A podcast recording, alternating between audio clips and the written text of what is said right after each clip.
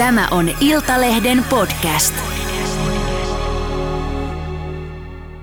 Joo, vitutus on kyllä varmaan voimavara, kun täällä saatana lykit tässä perkeleen lumimyterässä tätä vitun rollaattoria. Niin tekis mieli tappaa kaikki.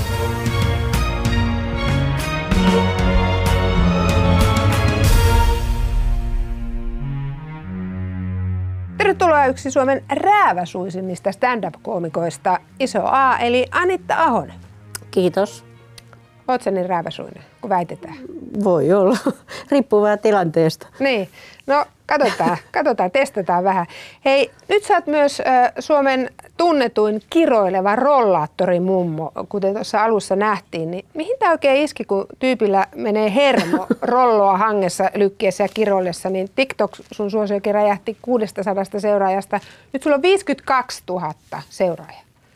Jaa, mikähän se kysymys oli? Mä unohdin sen Että jo. mihin, se mihin iski? hermoon toi oikein iski? Mitä sä Ä- itse ajattelet? En mä tiedä, jo- joku epäkorrektiuden tilaus oli ilmeisesti ilmassa. Tai Niin.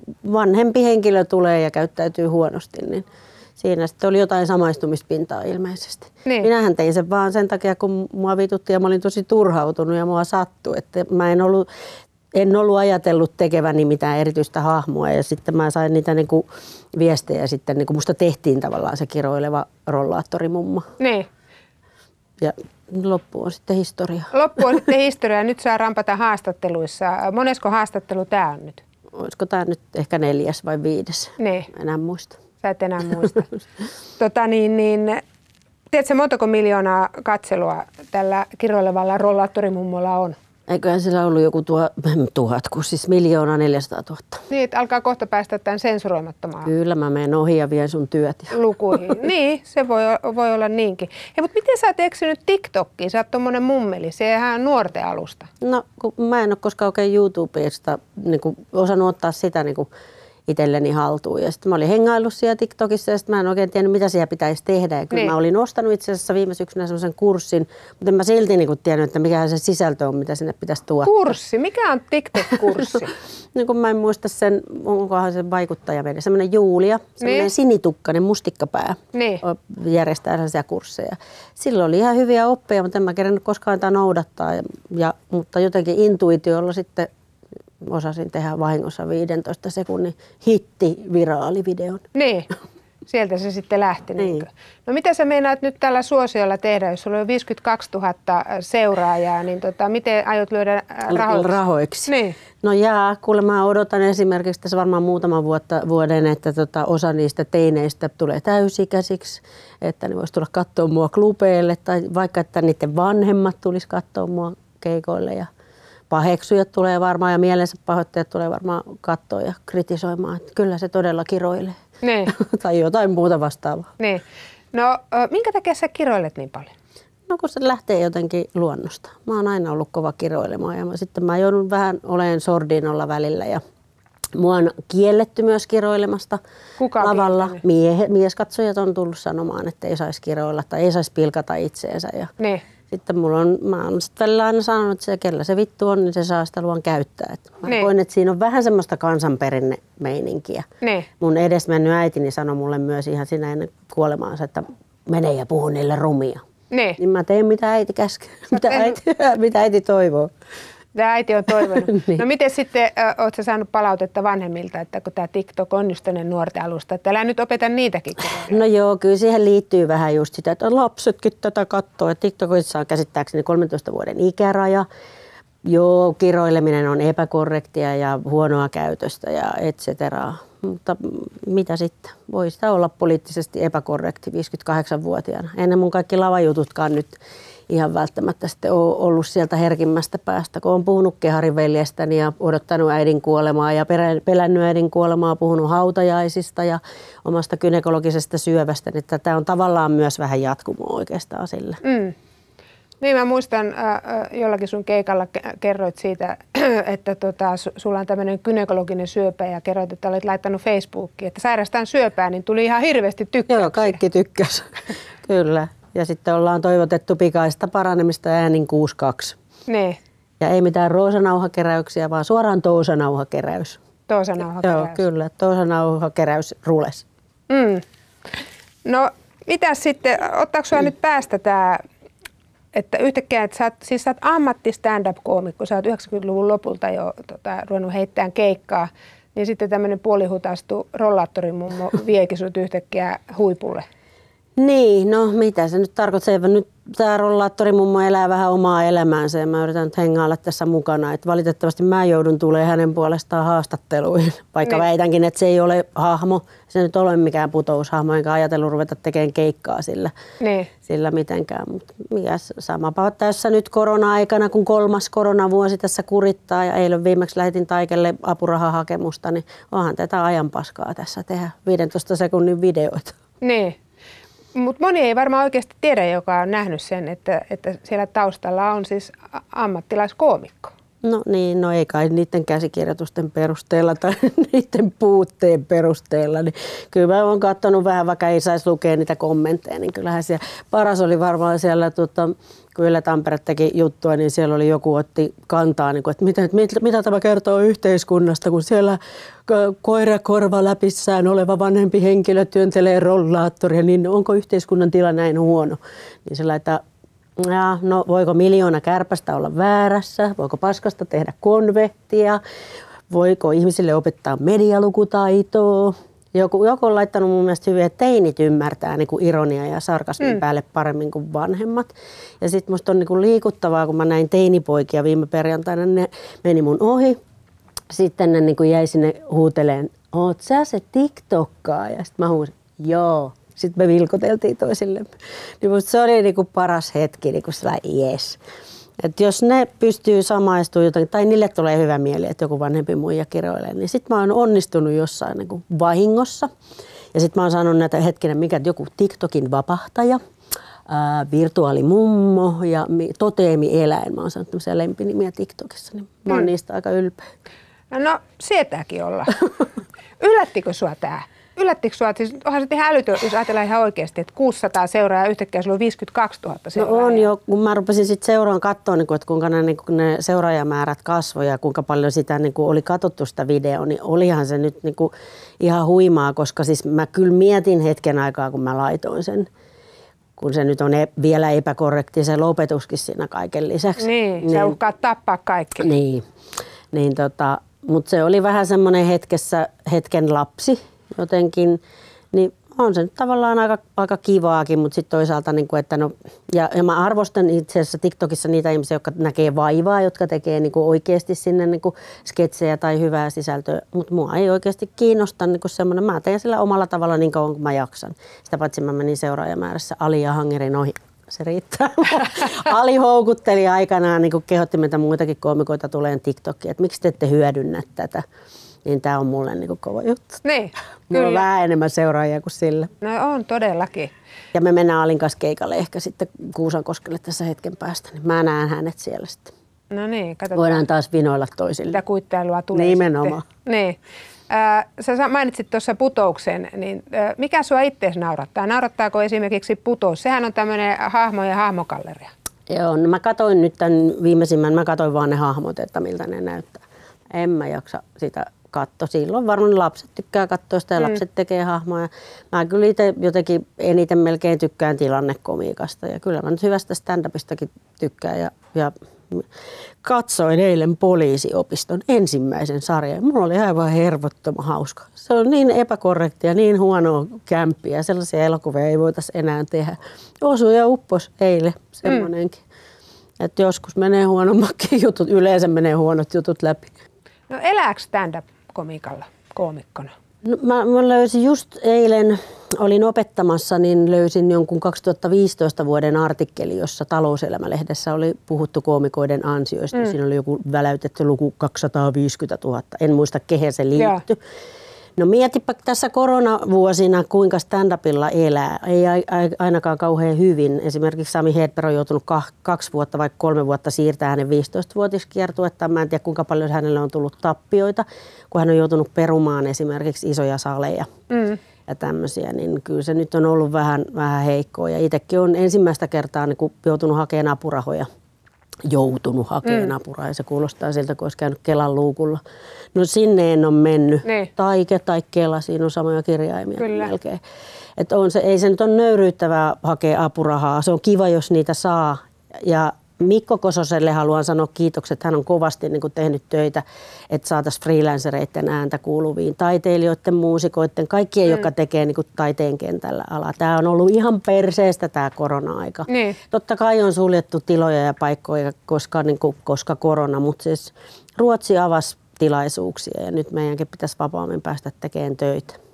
Niin, ja onhan se nyt ihan fakta, että ä, tapahtuma-ala ja, ja esiintyvät ä, taiteilijat ja ravintolat on tässä eniten kärsinyt. Niin kuin Mika Salminenkin sanoi tässä studiossa mm. muutama viikko sitten, että teikäläiset joutunut ottaa kaikista suurimman vastuun suomalaisten turvallisuudesta. Mm. Ja eihän nämä ole kauhean loogisia ollut nämä No, rajoitteet. no ei, ja tietysti tämä nyt on niin kuin ainutkertainen tilanne ollut, että ei tähän ole voitu, voinut valmistautua etukäteen, mutta kyllähän se tuntuu niin kuin kohtuuttomalta jotenkin, ja itse on kuitenkin selvinnyt.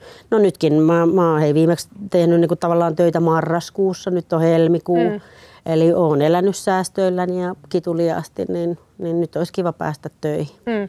No, ootko sä vetänyt tämmöisiä virtuaalikeikkoja Zoom, Zoomissa tai Teamsissa tai mitä niitä nyt onkaan? Olen 2020 syksystä asti mä oon tehnyt ja viime keväänä 2021 niin mä oon tehnyt webinaaria ja, ja tota, striimikeikkaa ja, ja näitä etäkeikkoja. Mut minkälaista se on, kun ei ole live-yleisöä No ihan paikalla? perseestä, Niin. niin. anteeksi vaan. Kiitos kaikki tilaajat. Tein viime Niin. viikolla juuri, juuri viimeksi keikan. Siis jo, jos ihmisillä on kamerat kiinni, mikit kiinni, niin mä ehdotin jossain kohtaa, otetaanko töpseliviä irti seinästä, että saadaan oikein extreme kokemus. Niin.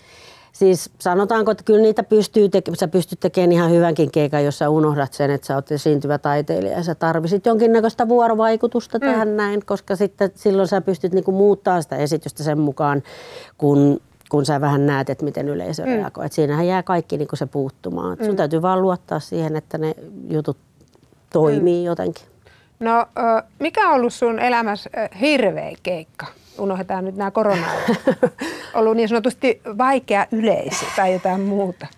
Mä- heti tuli yksi mieleen, mutta sitä mä en halua kertoa. Sitten No, Tämä on sensuroimaton, just nyt kerrot sen Joo, otan, mä otan vähän huikkaa. No kyllä, se, jos sä onnistut jotenkin loukkaamaan yleisöä. Et mä oon tehnyt yli 2200 keikkaa, mä en ihan tarkkaa Mm. lukumäärää nyt ole, en ole nyt laskenut, että varmaan 2300 voisi olla lähempänä. Et on helpompi niinku muistella niitä pieleen menneitä keikkoja mm. kuin niitä onnistuneita keikkoja. Et se on niinku vähän huonokin homma jotenkin. Niin. Semmoinen keikka, missä sä esimerkiksi loukkaat niinku tilaajaa tai yle, joskus on Millä koko... tavalla voi loukata? No vittuilemalla väärin, roustaamalla väärin tai jotenkin niinku osumalla niinku vahingossa johonkin kohtaan. No, miten se näkyy sitten, että nyt osuu? No esimerkiksi vaikka sillä, että tilaaja ei halua maksaa laskua. Mulla on käynyt yhden kerran näin, joo kyllä. Ne. No. Niin, se on, se on aina yksi ainutlaatuinen tilaisuus, mutta mä otan sen ny- nykyään krediittinä. Ne. No, mutta sanoiko hän sitten niin kuin tarkemmin syytä? Että... No minä en kysellyt, Niin. koska siis sitten mä itse asiassa jälkeenpäin ajattelen, että se, että sä et ole tyytyväinen jonkun esiintyjän taiteelliseen sisältöön, ei ole niin kuin itse asiassa sen maksamisen kieltä, siis se ei ole peruste sille, että, että, että eikö sun kuulu saada rahaa siitä. Niin. Olisin voinut lähteä sitä niin kuin rekkuloimaan, mutta en mä halunnut. No miten sä aiot nyt maaliskuussa varmasti pääset keikalle? Ajathan on muuten muuttunut ihan hirveästi, jos ajatellaan silloin, kun teikäläinen aloitteli 90-luvun lopulta tähän päivään. Niin tota, jos ajattelet myöskin, että mitä saa sanoa, mitä ei saa sanoa, mistä nykyään pahoitetaan mielessä, niin mikä on ero nyt versus Ja äh, tota, antiikin aikoihin? No tavallaan jotenkin, no e, silloin kun mä oon aloittanut, mä lasken sen kuitenkin, että mä oon aloittanut vasta 2000-luvulta. Mm. Niin silloin ei osattu käyttää, tai mä en ainakaan muista, että mä olisin kuullut niitä termejä punch up tai punch down. Eli sä et saisi koskaan niin kuin lyödä alaspäin, mm. sä et saisi lyödä niin kuin heikko, kohdistaa sitä, sitä komikkaa niin kuin alempana oleviin ihmisiin, vai niin kuin lyödä esimerkiksi poliitikkoja tai näin. Joo. Ja sitten mä oon varmaan vähän taitellut sillä rajalla, kun mä oon puhunut esimerkiksi siitä kehitysvammaisesta veljestäni ja ja näin, että se on niin kuin selkeämmin tullut, niin kuin, tai pitäisi sitten olla joku disclaimer, joku varoitus siitä, että tämä sisältää nyt roisia komikkaa. Ja onhan tässä nyt on ollut se kausi, kun oli paljon rousteja, eli näitä kärven, kärvennysvinoilutalkoita mm. tai blue-iltoja, härskeä iltoja. Täällä on ollut niin kuin, tavallaan semmoista underground-meininkiä. Mutta se, että sitten kun itse on puhunut henkilökohtaisista asioista ja tullut ehkä paremmaksi koomikoksi jonkun mielestä tai omasta mielestä, niin on voinut aika rohkeasti tavallaan puhua niin kuin laidasta laita. Mm. En mä koe, että mua nyt olisi yritetty kauheasti vaientaa. Et tietyllä tavalla, että jos mä nyt on joku kiroileva rollaattori mummo TikTokissa, niin mähän on kiroillut lavalla kuin herhiläinen. Mm. Tätä ennenkin ja toki sitten yrittänyt tehdä siistejä keikkoja siellä etänä. Ja osaan ihan puhua asiaakin, jos sille päälle satu, mutta tota, niin. en mä koe sitä nyt niin kuin mitenkään ihan hirveän rajoittavana. Niin. toki tietysti on sellainen sensitiivisempää aika, että, että jotenkin ehkä ihmiset, niin kuin, sit muut koomikot sanois selkeämmin, että, että ei ole korrektia puhua vaikka homovitsejä tai jotain mm. rasistisia juttuja tai tällaisia.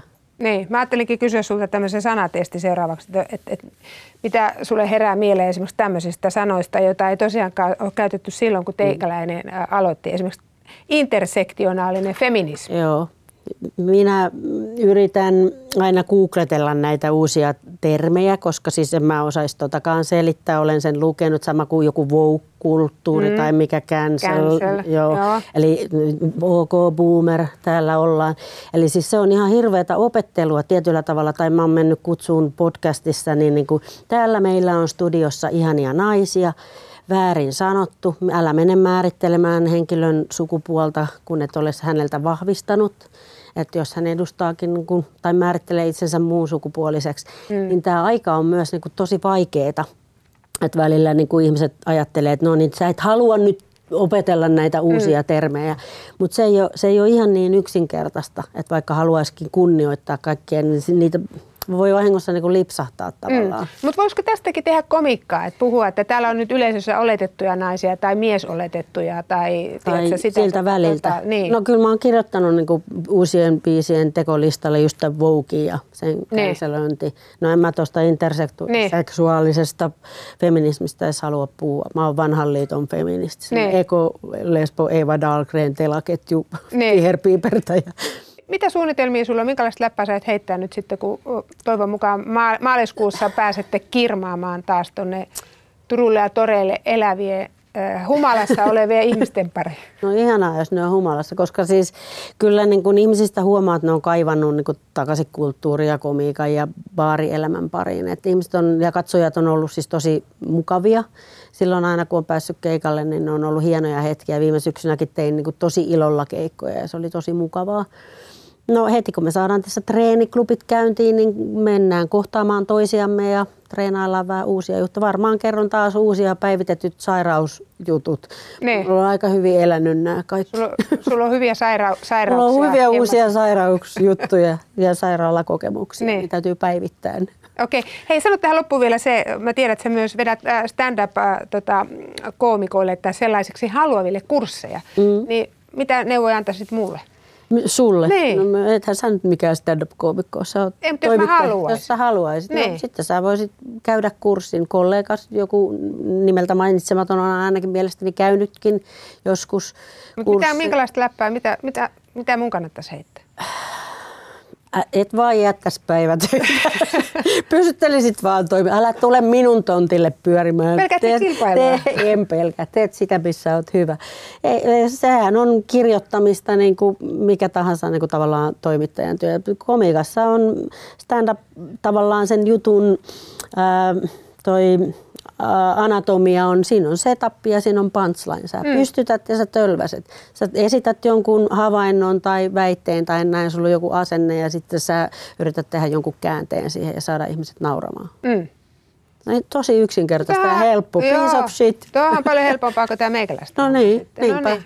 Ja sitten kun sä oot ollut tuommoinen uraurteja, niin eh, nykyään naisetkin voi paljon helpommin naurattaa kohkö. No kyllä, joo, kyllä. Mutta siis aina tähän edelleenkin törmää viime syksynä esimerkiksi jossain kohtaa niin olin tuolla harjannostajaisissa, niin ensimmäinen kommentti oli mieheltä, joka tuli sinne, aa, ai täällä on se, se nainenkin, joo, voi, voiko nainenkin sillä olla hauska, että teillähän ei yleensä välttämättä ole huumorintajua. Mm.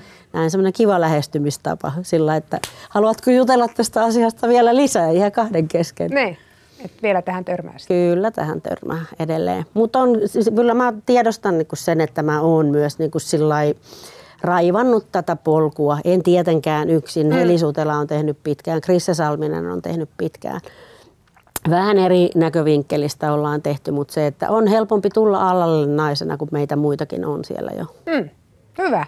Tähän on hyvä lopettaa. Mä kiitän tota, sinua tästä haastattelusta ja terveisiä sille rollaattorimummolle. Joo, mä sanon sille, että se voi suksia vaikka jonnekin. Katso vaan Pekingin olympialaisia. Okei, okay, kiitoksia. Kiitos.